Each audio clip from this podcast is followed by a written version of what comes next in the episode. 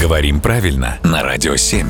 Володя, доброе утро. Доброе утро. Я тут недавно поймал себя, и, как мне думается, очень многих на одном очень интересном русскоязычном трюке. Давай. Языковом трюке, давай скажем так.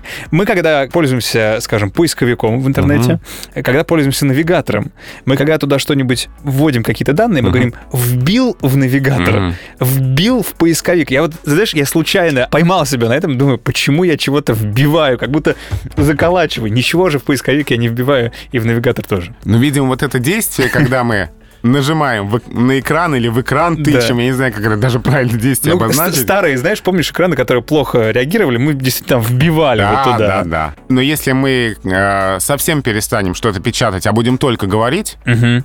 то, может быть, слово «вбил» уже будет не очень актуально. Какие все-таки метаморфозы случаются в нашем языке? Просто потрясающе. Ну да, ведь э, это меняется все время. Когда-то было выражение «говорить в телефон».